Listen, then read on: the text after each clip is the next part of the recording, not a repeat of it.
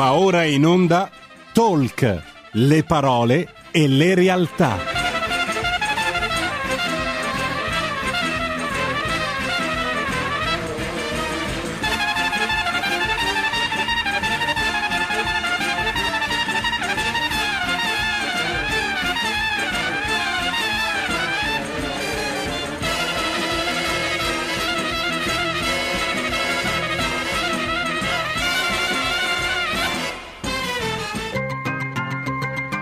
Carola Rossi conduce Envisioning, le voci dell'innovazione.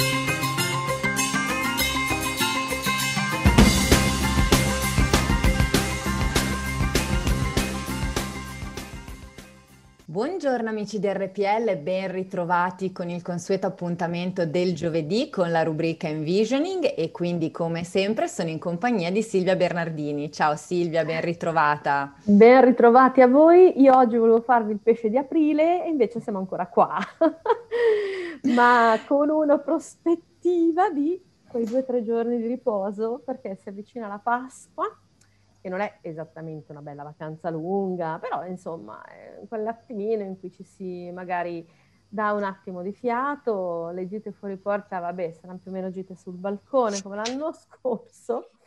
Esatto. Però in questa logica è inutile piangersi un po' addosso, la, la riflessione che, che, ci siamo fatte un po' anche con Carola, quello che vogliamo condividere, che comunque siamo in un contesto dove ogni tanto fermarsi e prendersi un po' cura di se stessi, del proprio benessere, mh, ha un senso, anche se in maniera relativa, anche se in maniera limitata, anche se eh, magari eh, l'obbligo è quello di non eh, adeguarsi troppo, ma è quello un po' di guardare le cose da una prospettiva un po' diversa.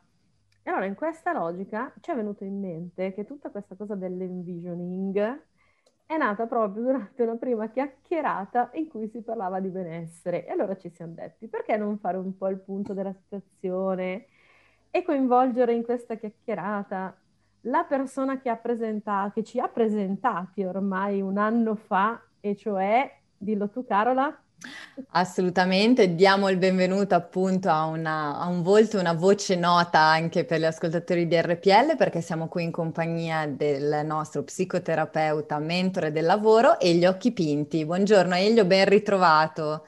Buongiorno a tutti voi e anche agli ascoltatori. È vero, ormai è passato un sapeva, anno. Non lo sapeva che guaio avrebbe combinato per farci incontrare.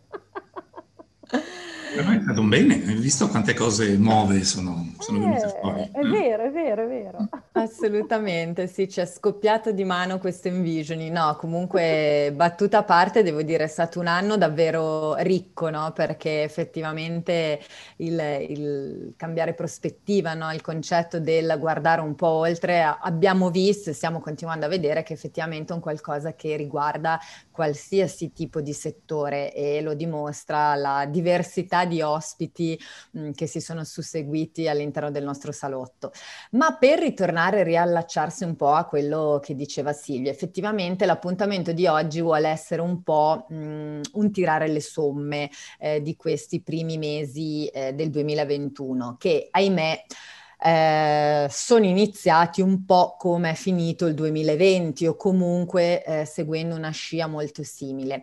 Ed effettivamente ci siamo resi conto che il concetto dello stare bene, del benessere a 360 gradi, perché ovviamente noi ne, ne parliamo spesso a livello, diciamo, sociale, ma è un qualcosa mh, di fondamentale, soprattutto anche a livello lavorativo eh, in questi tempi, di questi tempi poi in maniera particolare particolare. Quindi Elio, ci piaceva avere anche un tuo punto di vista eh, su questo tema eh, e capire un po' da te anche nel corso di quest'anno quali sono le conclusioni, diciamo comunque le riflessioni, perché ovviamente è ancora tutto in divenire, alle quali sei arrivato circa proprio questo concetto di benessere lavorativo. Cioè, si è parlato tanto dello smart working, di come possa favorire magari un migliore equilibrio tra vita privata e vita lavorativa, ma in effetti all'atto pratico e partendo dalla tua esperienza, eh, quindi anche di mentore, soprattutto mh, da un punto di vista anche medico, quindi tu parli con i tuoi pazienti, che cosa puoi dire que- sotto questo punto di vista? E purtroppo la situazione è molto più triste di quanto uno non si aspettasse all'inizio di questo tipo di, di vicissitudine del, del, Covid, ma soprattutto anche proprio della progettualità dello smart working. Lo smart working era nato come un'idea estremamente positiva, era un tentativo di aiutare i lavoratori potevano avere problemi di qualsiasi genere, a poter gestire il tempo del lavoro anche in casa quindi avere la possibilità nei tempi e negli spazi che loro desideravano di poter svolgere il loro lavoro. Eh, purtroppo non, questo eh, non ha portato però anche una regolamentazione, perché si dava per scontato che l'effetto già di per sé fosse positivo, cioè quel tipo di scelta fosse già di per sé positiva.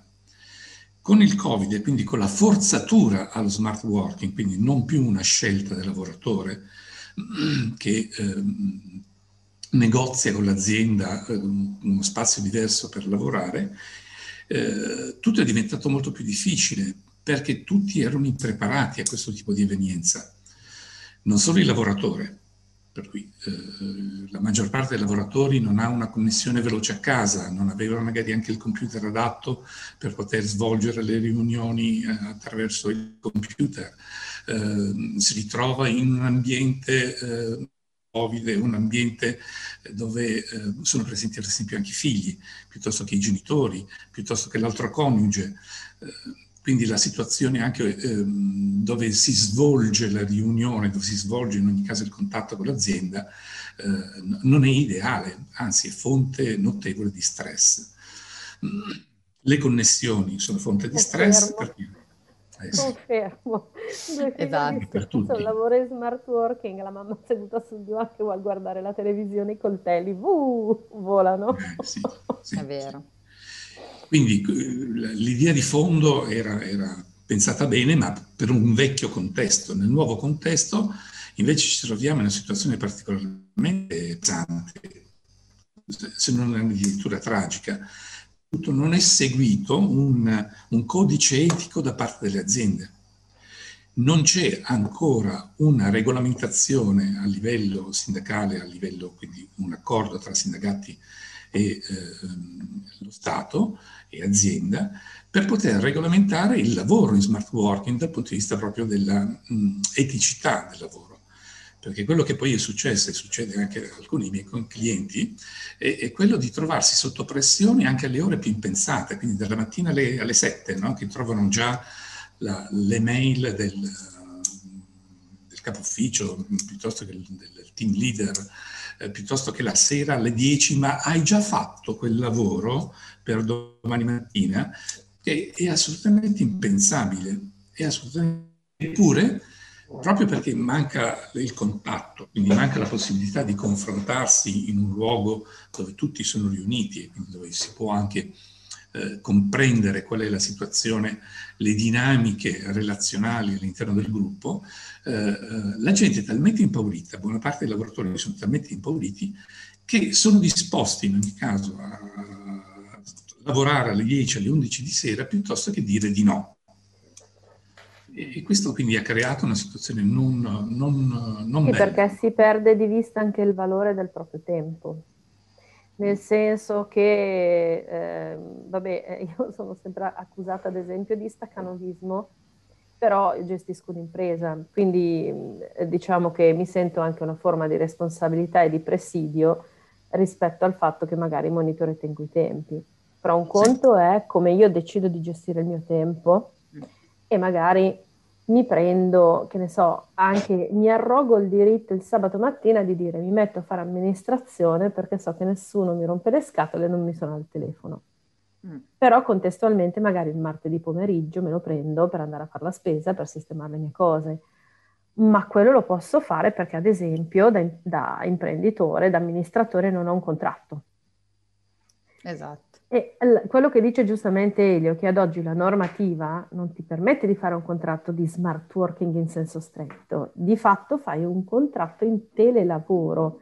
E il telelavoro è apparentemente regolamentato rispetto al fatto che devi lavorare un tot di ore, ma poi chiaramente eh, se tu c'hai il PC a casa e vai oltre quelle ore, non è uno straordinario, è un problema tuo E forse questa mancanza di autoregolamentazione, questo eccesso di senso di responsabilità, porta poi a creare dei refusi. Se però la normativa dicesse lavora smart e lavora per obiettivi, cambierebbe il concetto di tempo, ad esempio. E io non pagherei le 40 ore alla persona, ma pagherei l'obiettivo raggiunto.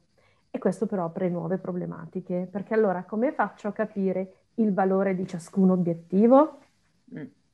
No, infatti secondo me la chiave di lettura è proprio questa, perché lo smart working vero per, per, come nasce dovrebbe essere appunto incentrato sul raggiungimento di obiettivi. Questo però effettivamente, come dicevi tu Silvia, cambia completamente la prospettiva, cambiano anche i parametri di eh, giudizio, diciamo così, di analisi anche delle competenze, delle capacità professionali, mi viene da dire, perché effettivamente si viene a valutare il lavoratore o il dipendente secondo dei canoni magari diversi da quelli che si stanno adottando adesso. Quindi è un processo, a mio avviso, eh, molto lungo che non si può certo esaurire innanzitutto in un momento d'emergenza, perché non c'è neanche la lucidità per poter eh, mettere in atto delle nuove procedure e soprattutto implica un, un voler cambiare. In realtà io nel piccolo della mia esperienza lavorativa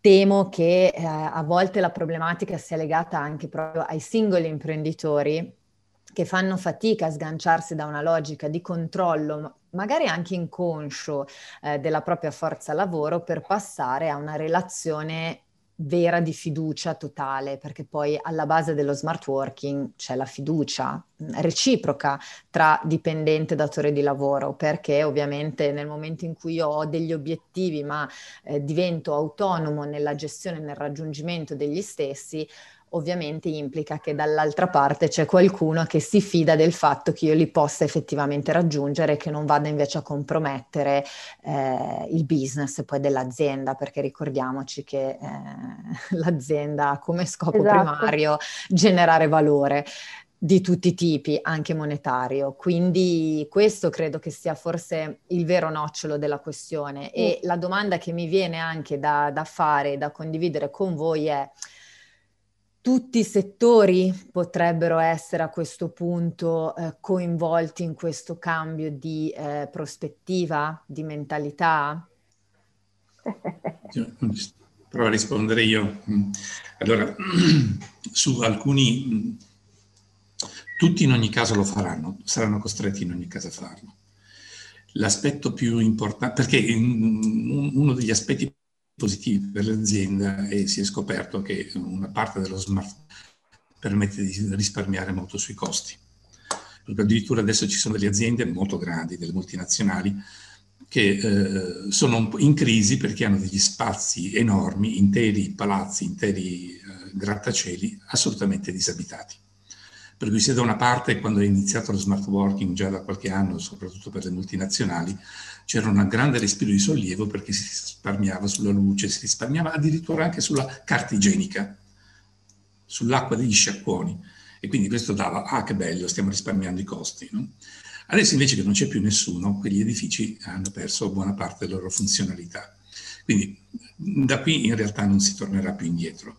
Quindi quello che succederà è che tutti quelli che sono i lavori che permettono una, uno smart working, quindi che sono lavori di tipo amministrativo, che sono lavori di tipo eh, regolamentario, che hanno una, una, procedura standard, per cui è anche facile da misurare. Che hanno di, dei, eh, dei, processi ben definiti e un cloud ben, ben strutturato, ad esempio.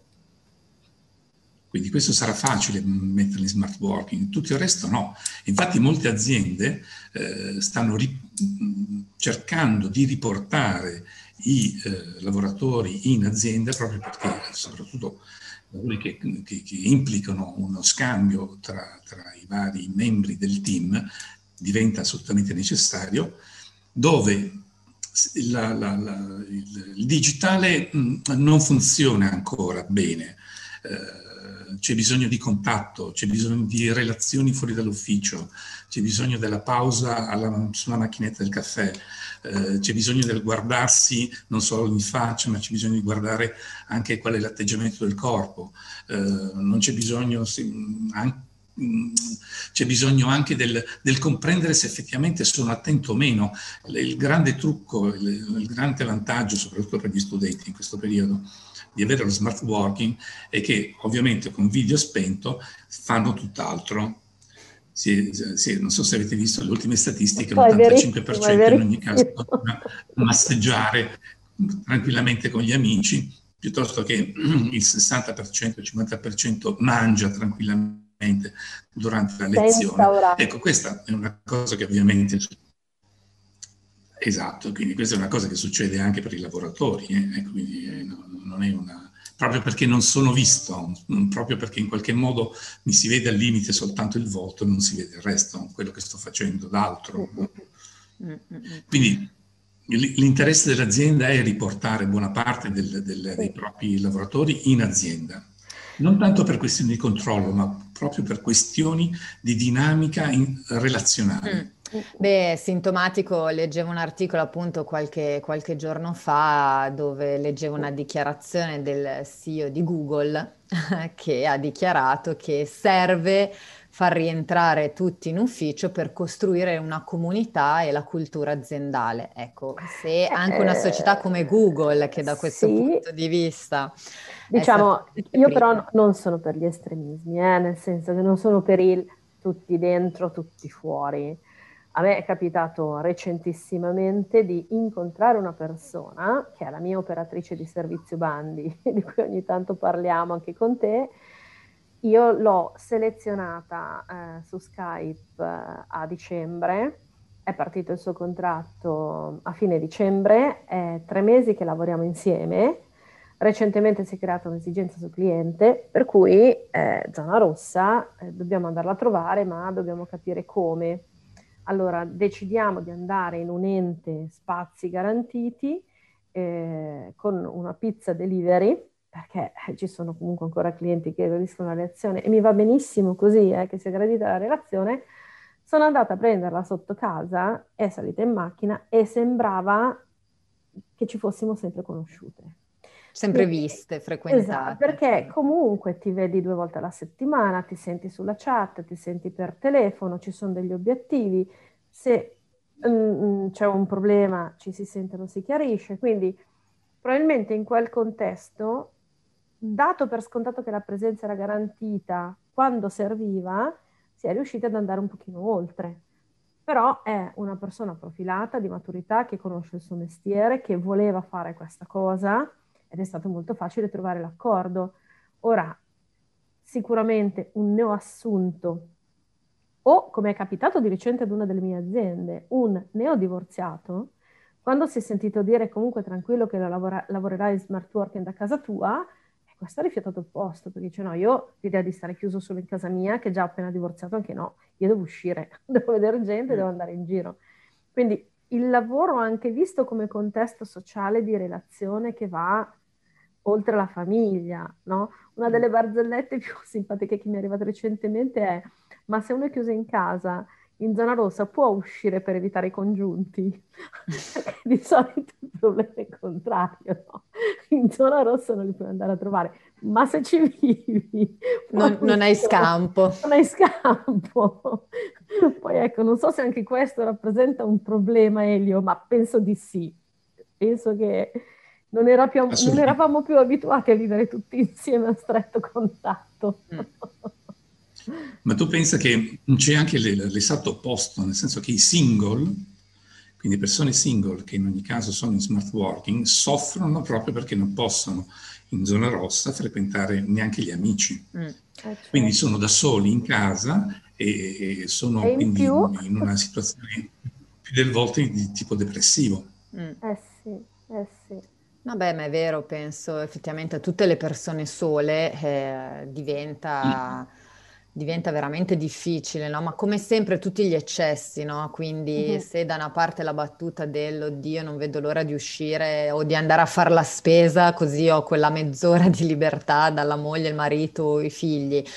Eh, per contro anche chi invece non ha neanche quel una mezz'ora invece per poter vedere qualcun altro diventa veramente, veramente problematico. Quindi, come sempre, condivido anch'io con Silvia la tematica poi degli eccessi. Io sono sempre per le cosiddette formule miste.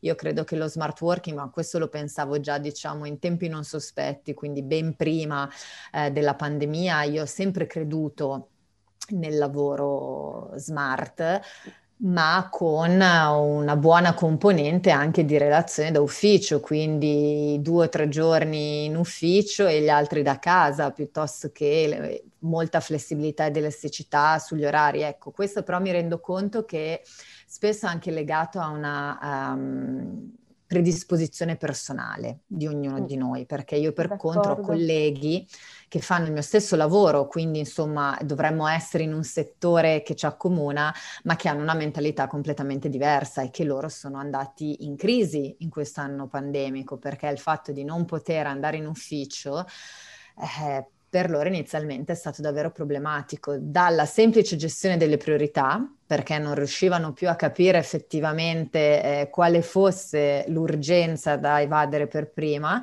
a invece proprio una tematica relazionale, ovvero mi manca il collega col quale fare la battuta davanti a un caffè. Per carità, manca anche a me questo aspetto, però riesco a gestirlo in maniera eh, più bilanciata. Ecco, diciamo Beh, prova così. a pensare a tutti i rappresentanti o agli agenti o queste figure che passano la vita in auto spostandosi da un posto all'altro tra un pranzo di lavoro, un brunch e un aperitivo, che di colpo vedono il cliente su Zoom e l'aperitivo se lo fanno da soli e il pranzo se lo devono cucinare e eh, non fanno più neanche mezzo chilometro.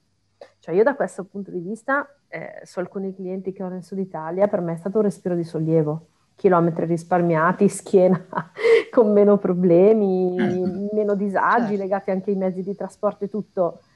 Mm, poi ogni tanto ti tocca, eh, però ho, ho, colleghi che assolutamente no, si rifiutano, dice no, no, io il cliente devo andarlo a trovare se no non chiudo il contratto. Mm. Su questo se vogliamo fare una generalizzazione, in effetti le generalizziamo, eh? sto generalizzando. Sì le personalità estroverse sicuramente in smart working col Covid si trovano molto male. Le personalità introverse, quindi queste che hanno la tendenza all'introversione, invece eh, possono avere un grande vantaggio o privilegio nel non avere nessuno intorno, del poter gestire il proprio tempo come meglio credono, di poter limitare anche il contatto e le relazioni umane. Per, per alcuni è un sollievo. Mm-hmm. E, Questo... Questo mi dà tante risposte sul mio carattere. Sì, io mi chiedo però una generazione di adolescenti, perché sono madre mm. di adolescenti, che per un anno barra due, perché alla fine stiamo parlando di due anni, si farà una vita così, una che mi esce dalla media quest'anno, l'altro che andrà in quarta liceo l'anno prossimo, veramente mi chiedo che, che tipo di danni, che tipo di adulti, cioè con quali ferite esistenziali diventeranno adulti. Eh, su, su, questo mi preoccuperei meno, nel senso sì. che mm. sì, molto meno, cioè su questo si, mm, come al solito, si tende a fare catastrofismo su qualsiasi cosa, eh, mm-hmm. una catastrofe, poveri ragazzi, nel 2025, nel 2030 le grandi lacune che avranno accumulato adesso in questi anni si, si mm, avranno delle conseguenze pesanti sul loro inserimento sul lavoro, sono, sono tutte balle, perché chi, chi, in ogni caso ha una, una, capacità di tipo reattivo, chi ha una, un desiderio di studiare, chi ha desiderio di fare cose nuove, ce la farà sempre.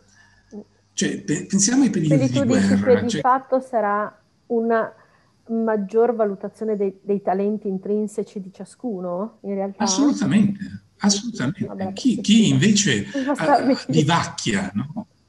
Sì, sì chi, chi, vivacchia a scuola, vivacchiava anche adesso, vivacchiava anche due anni fa.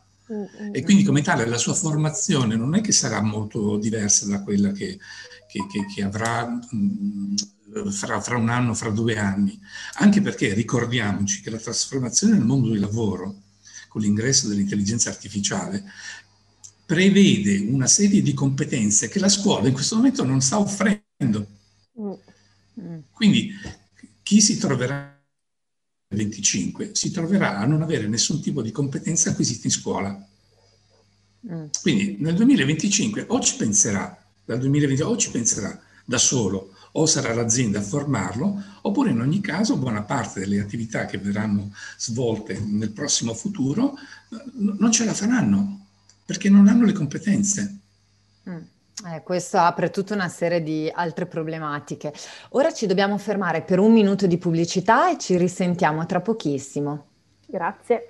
Eccoci. Quindi altre considerazioni Eccoci, ben ritrovati amici di RPL, siamo rientrati dalla pausa, siamo sempre qui in compagnia ovviamente di Silvia Bernardini e degli Occhi Pinti, con i quali stiamo facendo una bella chiacchierata su tutto quello che è il significato effettivamente di benessere eh, lavorativo e non solo, perché in realtà eh, soprattutto prima della pausa ci siamo spinti un po' su altre fasce, quindi non solo fasce lavorative, ma eh, stavamo parlando anche di adolescenti e eh, Silvia ha fatto una domanda, Elio, quindi eh, se si riscontreranno problematiche in soprattutto queste fasce della popolazione che stanno vivendo in maniera diversa eh, questi due anni, perché poi alla fine giustamente un anno è passato e ci stiamo esatto. avviando per il secondo passato così. E Elio ci ha dato un'ottima chiave di lettura in effetti. Sì, mi ha mazzulato, però ha fatto bene nel senso. Prego, prego Elio, se, se vuoi continuare. No, quello che si diceva, questa, questa, attenzione secondo me esagerata nei confronti degli adolescenti e degli eventuali buchi formativi che si verranno a creare eh, dal punto di vista della, mh, mm, dei programmi ministeriali che si pensa quindi siano utili per la formazione adolescente è esagerato. Prima perché in ogni caso i programmi sono sempre, i programmi ministeriali, quelli che vengono offerti alla scuola, sono sempre in ritardo rispetto all'evoluzione della società e quindi rispetto a quello che la, il mondo, soprattutto del lavoro, chiede oggi. Sono in ritardo, non ce la fanno a stare dietro perché implica una continua formazione degli insegnanti, una continua attenzione nei confronti di quelle che sono, che quello è il mondo esterno è un problema che paghiamo soprattutto in Italia, perché i paesi del nord, essendoci una, piuttosto che negli Stati Uniti, essendoci una forte interazione tra azienda e scuola, quindi l'azienda chiede alla scuola di trasformarsi in base a quelle che sono le nuove esigenze. Da noi questo non esiste. Quindi è il Ministero, quindi la politica, che decide quali sono i programmi, che normalmente, come dicevo prima, sono in ritardo rispetto a quello che invece l'azienda vuole. Ricordiamoci che eh, abbiamo visto che sono poi le abilità personali, sono quelle che sono gli interessi, la voglia di studiare, la voglia di emergere, che sono poi quelle determinanti, non tanto l'aver perso una, una, le lezioni su Dante, che oggi, che, che, in questo periodo stiamo celebrando, che piuttosto su quali sono le nuove formule matematiche eh, da applicare, no? I, i, teoremi. Eh, non esiste. Se, se, noi andiamo a pensare anche alla nostra recente storia, non traumatica, quindi non parliamo del periodo della guerra, che in ogni caso ha formato fior fiori di persone. Uh-huh. Ma andiamo negli anni dal 68 in poi, fino più o meno agli anni al 78-79. Ci sono stati dieci anni in cui in università, ma anche nei licei, si sono persi mesi di lezione e di formazione dove gli esami a livello universitario erano esami di gruppo e quindi non c'era neanche addirittura la preparazione per passare l'esame, c'era il, il voto politico. Mm, Ebbene, questo che significa? Che allora ci troviamo in questo momento una classe dirigenziale assolutamente impreparata? In, volendo essere cattivi, sì, qualcuno sicuramente lo è. qualcuno più impreparato di qualcun altro. qualcuno più impreparato c'è, però questo questo, come vedete, poi dopo alla fine non è che ha creato tutto questo grande danno, questo grande vuoto, oppure questa grande crisi. È, una, è un discorso di, di, formazione mentale, di, di, visione del futuro. Anche eh, però, allora, io questa cosa qui l'ho vissuta malissimo, per esempio, perché madre di adolescenti, una 13 e l'altra 17, con l'ingresso nella scuola media io mi sono piccata di dare dei tempi rispetto all'accesso al tablet, all'accesso a internet, ad avere la possibilità di avere un portatile e attendere uno smartphone.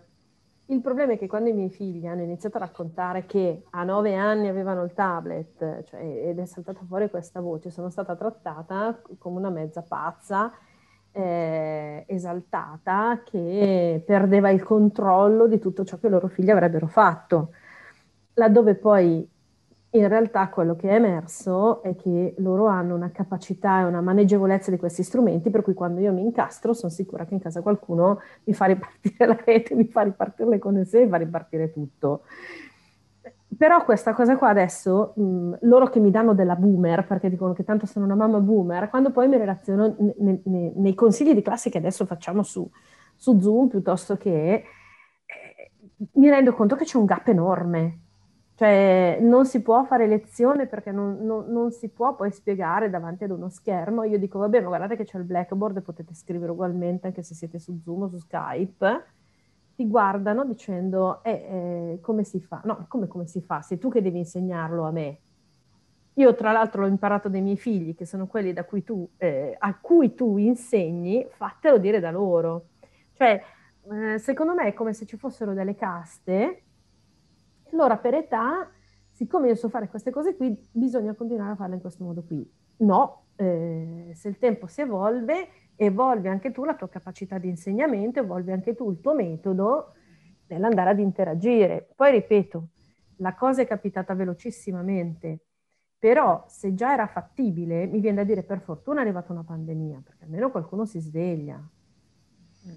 Sì, chiaro, questa è una provocazione, ma effettivamente spiega proprio il fatto di come serva eh, cercare di stare un po' al passo coi tempi, perché effettivamente è significativo anche quello che dicevi tu, Elio, di come in altri paesi effettivamente ci sia una relazione vera, concreta tra mo- scuola e mondo del lavoro, mentre da noi forse se non a livello universitario, mi viene da dire, e neanche tutte, perché Sono vedo... Qualche Esatto, solo qualche purtroppo è brutto da dire, principalmente private eh, dove c'è un legame molto più eh, fitto tra le aziende e, e, gli studenti, per il resto del sistema scolastico c'è ancora tanto scollamento. Ma da un punto di vista invece relazionale, secondo te, Elio, eh, questo stato di isolamento, diciamo, o comunque di eh, diminuita possibilità di relazione potrà creare delle problematiche, soprattutto visto che stiamo parlando di adolescenti, magari nella faccia dei ragazzi, perché questo è un altro tema che emerge spesso, no? il fatto di come la scuola, soprattutto giustamente per i bambini e i ragazzi, sia anche occasione non solo di apprendimento, ma soprattutto di relazione. Ecco, da questo punto di vista tu come, come vedi la situazione?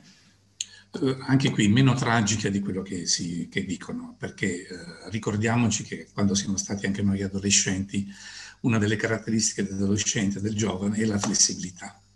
Quindi la grande capacità di adattamento alle varie situazioni e la capacità di superamento, perché ha, ha meno barriere, ha meno, ha meno vincoli, meno, meno, rigidità mentale, ehm, per cui ci sono... Ehm, quello che già facevano in effetti, soprattutto gli adolescenti che hanno 13, 14 anni, 15 anni, che già sono stati abituati sin da quando avevano 8, 9 anni, 10 anni ritrovarsi in gruppo sempre online no? per fare eh, giochi di guerra eh, su, su, sulle varie piattaforme, stanno continuando a farlo tranquillamente, non hanno nessun tipo di problema, non sentono nessun tipo di, di, di, di disagio, anche perché eh, poi alla fine buona parte dei giovani poi si incontrano lo stesso. Eh?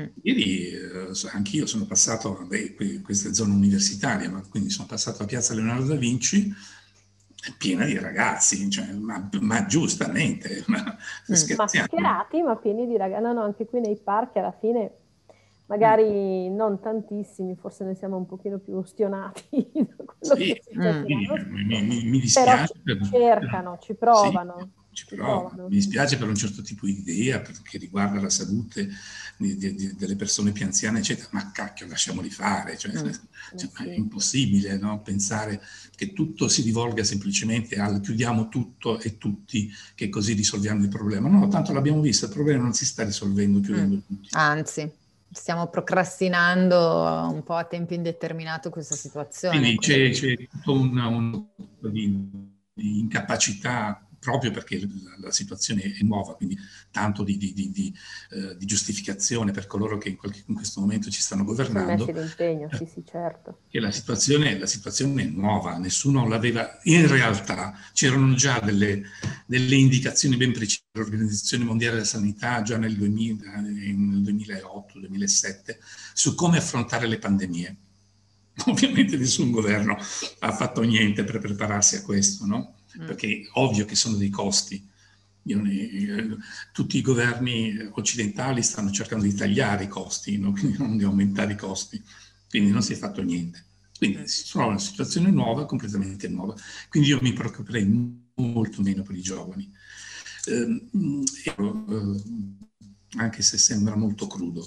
Eh, il giovane che ha difficoltà in questo mm. periodo, il più delle volte il più delle volte, quindi non generalizzo tutti, ma il più delle volte ha altri problemi che si porta dietro dal punto di vista relazionale, che possono essere problemi relazionali all'interno della famiglia soprattutto.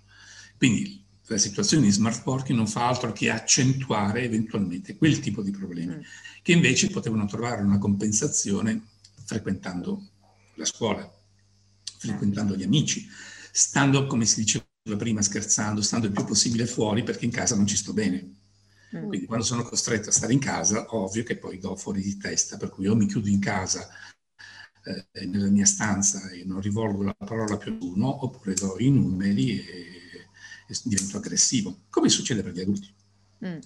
La violenza domestica è aumentata notevolmente, ma così come i suicidi sono aumentati, mm. non in modo così, si pensava che metà della popolazione si sarebbe suicidata per questo motivo, in realtà non è vero, cioè si suicida soltanto colui che ha già tutta una serie di mh, mm, mm, segni no? che noi possiamo cogliere come, come psicoterapeuti e che possono portare poi eventualmente al suicidio.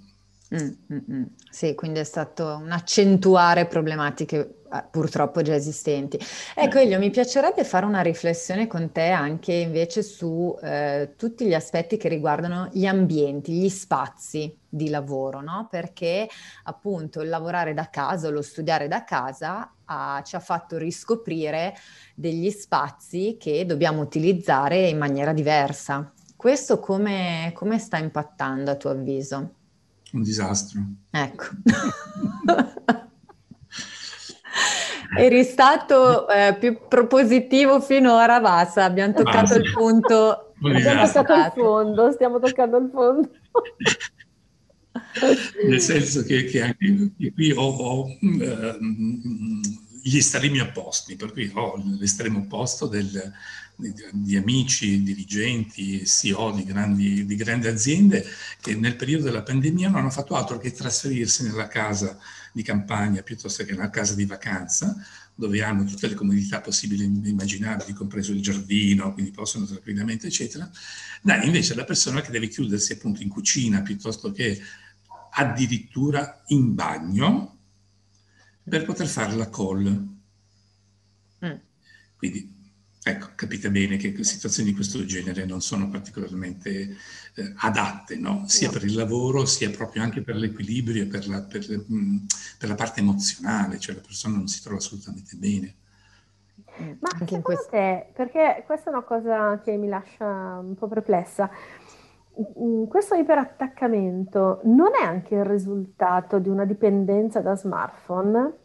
Perché per esempio ho visto che eh, tante volte, no? Eh, tu adesso arrivi a casa, appoggi le cose, vai, fai, e poi ti dici dove cazzo è il telefono?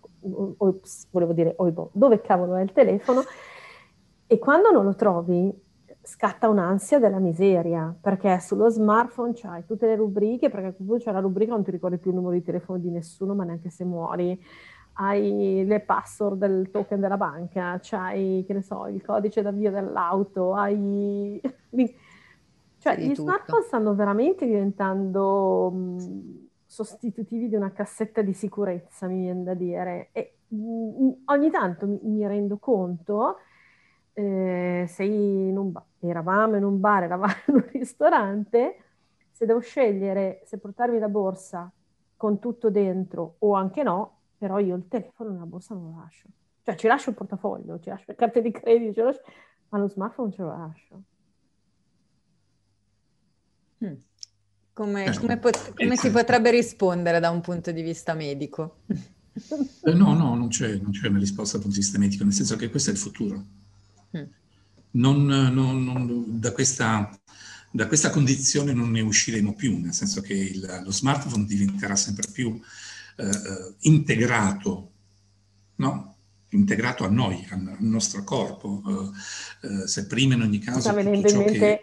delle robe fantastiche. eh. Invece, cioè, Sì. una volta c'era la donna da 6 milioni di dollari col braccio bionico, adesso avremo tutti lo, smart- lo smartphone bionico inserito nel polso. Mm. Del resto, eh, tenete conto, Elon, Elon Musk ma ci sta già lavorando, eh? ma non- ovvio che Elon Musk rappresenta soltanto la parte visibile di un tipo di ricerca che è già in atto da diversi anni. L'integrazione tra eh, tecnologia e il nostro cervello, e quindi le, le- le abilità mentali, è già, è- è- è già avanti. eh. Quindi pian piano che cosa succederà? Che noi siamo in una fase di transizione. La- l'umanità in questi ultimi 50-60 anni è in una fase di transizione. Stiamo passando dalla fase in cui si aveva un certo tipo di controllo della vita, e, nel senso che buona parte delle cose che ci servivano erano esterne, mh, a una fase in cui tutto verrà portato indosso, verrà indossato. Quindi oggi in effetti lo smartphone lo indossiamo, fra non molto non lo indosseremo più perché farà parte, in ogni, verrà integrato nel nostro sistema. Non parlo dei prossimi 10 anni, 15 anni o 20 anni, ma posso immaginare che fra 30, 35 anni invece sì. Cioè, nel 2050 sicuramente ci saranno dei grandi, grandi, grandi cambiamenti per quanto riguarda l'umanità e, e quello che l'umanità vivrà, cioè che tipo di società diversa ci sarà fra 30 anni. Ma è una, non è una, una previsione fantascientifica, eh, in realtà ci stiamo già lavorando, cioè, c'è gente che già sta lavorando per quello che succederà fra vent'anni. Beh, E, eh, lo- e qualche in questo senso fa- l'integrazione sarà, sarà assolutamente normale. Su qualche anno fa si- io ho visto in- negli ultimi due o tre anni un, un passaggio che mi ha abbastanza lasciato perplessa, dalle stampelle ai tutori, agli esoscheletri in fibrocarbo- sì, fibrocarbo- insomma, carbonio, una roba molto Fibra di leggera, carbonio, fibra di sì. carbonio, ecco, molto leggera, eh, però con la possibilità di integrazione di chip nella colonna vertebrale per il ripristino delle comunicazioni nervose per il controllo del movimento degli arti. Cioè io sono rimasta bloccata quattro mesi per una ciste di Becker che si è rotta, eh, ci fosse stato il, il microchip, come dire, non, non mi sarei neanche accorta di essermi persa un pezzo e di essermi rotto un pezzo. Però questa cosa qua mi ha lasciato perplessa perché un conto è la stampella all'esoscheletro, cioè la cosa esterna che fa capire che c'è una problematica e ti aiuta a superarla. Un conto è il microchip che tu non lo vedi più, il problema non esiste. Cioè, Avatar è diciamo tradotto eh, senza la necessità di andare in un mondo virtuale, ecco, una roba di questo tipo. E questo ri- ricordiamoci, lo sappiamo già, come è successo sempre nel, corso dell'umanità, nella storia dell'umanità, creerà in effetti una grande differenziazione sociale. eh? Eh sì. Nel senso che eh, i primi a beneficiarne ovviamente saranno le persone ricche e le persone che hanno potere. Mm. Quindi avranno in ogni cioè, quello su cui sta lavorando, e diciamocelo pure chiaramente, è un discorso di potenziamento delle, delle capacità cerebrali. Mm. Su- si, si sta pensando moltissimo sulla scusa, ovviamente, di tipo sanitaria, è quello per esempio di risolvere i problemi dell'Alzheimer, quindi inserendo dei microchip piuttosto che utilizzando le nanotecnologie per fornire delle nuove connessioni neurali che possono superare il- la parte di tessuto, di tessuto neurale danneggiato. con le balle. Mm. Tutto dietro sta in effetti come possiamo potenziare le capacità umane. Mm. E quindi chi potrà poi utilizzarle avrà un, un, non dico un quoziente intellettivo, ma una capacità di elaborazione mentale molto, molto alta, che poi se connessa, se si ha la possibilità di connettersi addirittura con, con, con, la rete, quindi con tutti i dati possibili e immaginabili che ormai è presente sulla rete, pensate che potenzialità, che, che, che eh, possibilità che si aprono a queste persone.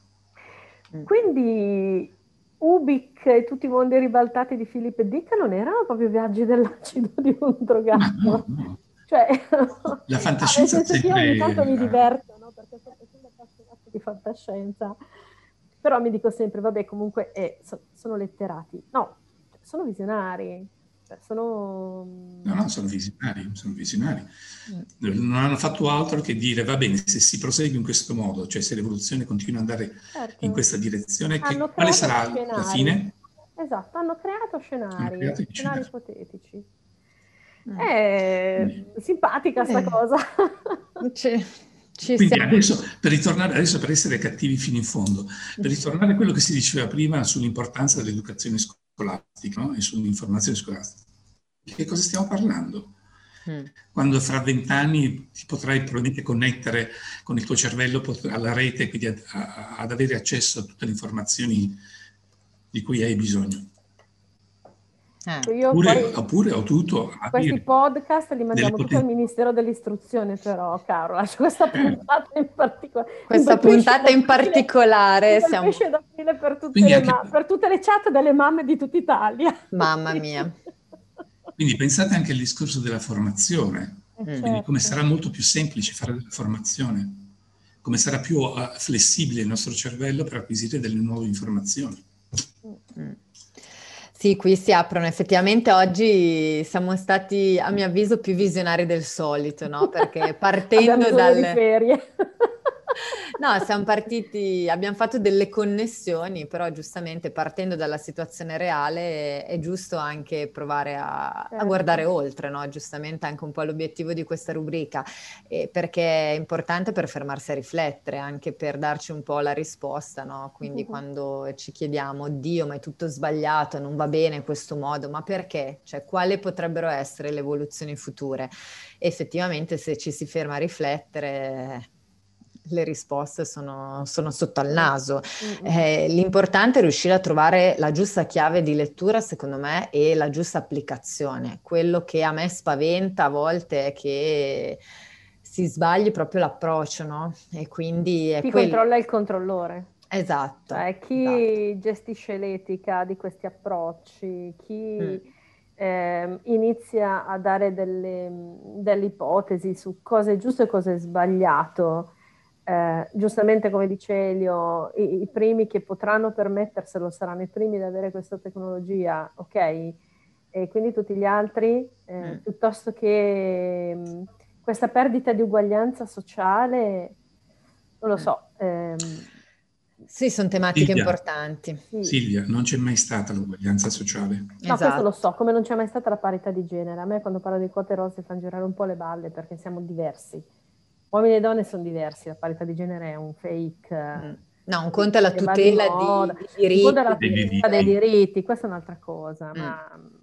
La parità anche secondo me. La parità è un'altra cosa. E quindi, no, però ecco, vabbè, ok, io volevo andare in ferie tranquilla. Invece Niente, invece, e tra l'altro, esatto, proprio in chiusura perché ormai insomma ci, ci, avviamo alla chiusura, direi che stiamo lasciando un bel po' di spunti di riflessione anche ai nostri ascoltatori. Perché Quindi attenzione, attenzione a cosa troveremo dentro le uova di Pasqua quest'anno.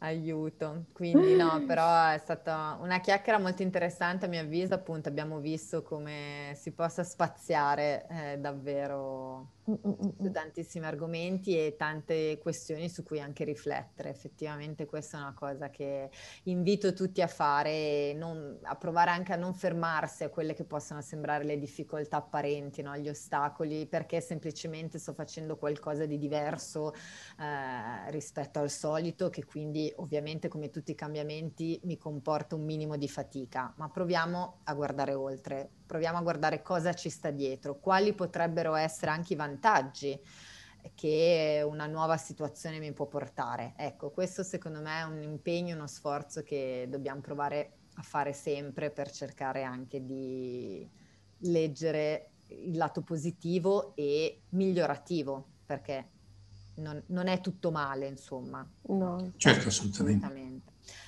Io ringrazio tantissimo il dottore Elio Pinti per essere stato qui con noi, grazie perché ci hai dato veramente uno spaccato molto concreto anche del, della situazione, ci ha aiutato anche a leggere meglio alcune, alcune cose, quindi grazie mille, speriamo di riaverti nostro ospite prossimamente. grazie a tutti voi e agli ascoltatori. E Grazie. noi ci risentiamo, Carola, dopo Pasqua, dopo la pausa, con altri esatto. pezzi di visione, diciamo così. Assolutamente, io quindi ringrazio come sempre anche te Silvia per essere stata qui con me, eh, facciamo i nostri migliori auguri per una buona Pasqua a tutti i nostri ascoltatori e vi diamo ovviamente appuntamento a settimana prossima. Buona giornata a tutti. Grazie, alla prossima. Grazie. Avete ascoltato Envisioning, le voci dell'innovazione.